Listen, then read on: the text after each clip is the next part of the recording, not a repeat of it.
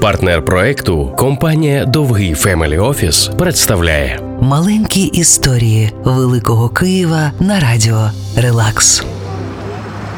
Наприкінці 19 століття Київ стрімко розростався. Росли і виклики: брак лікарів, брак житла і брак освіти. Тому у Києві починалися епідемії, холера і дифтерит.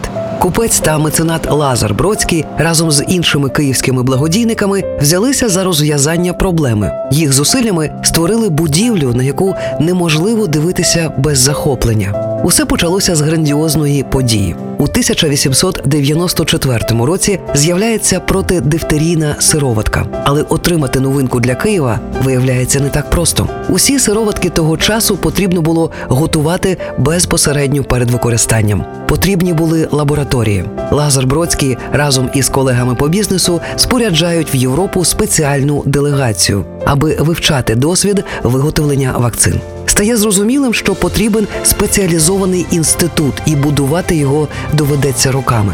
Але Київ мав свого чарівника будівничих наук Гінзбург. Підрядник, який міг усе, усього за шість місяців з нуля збудували красивезну будівлю у стилі неоренесансу зі скляною стелею, куполом, з конюшнею, лабораторіями, будинками для хворих. Це був палац науки.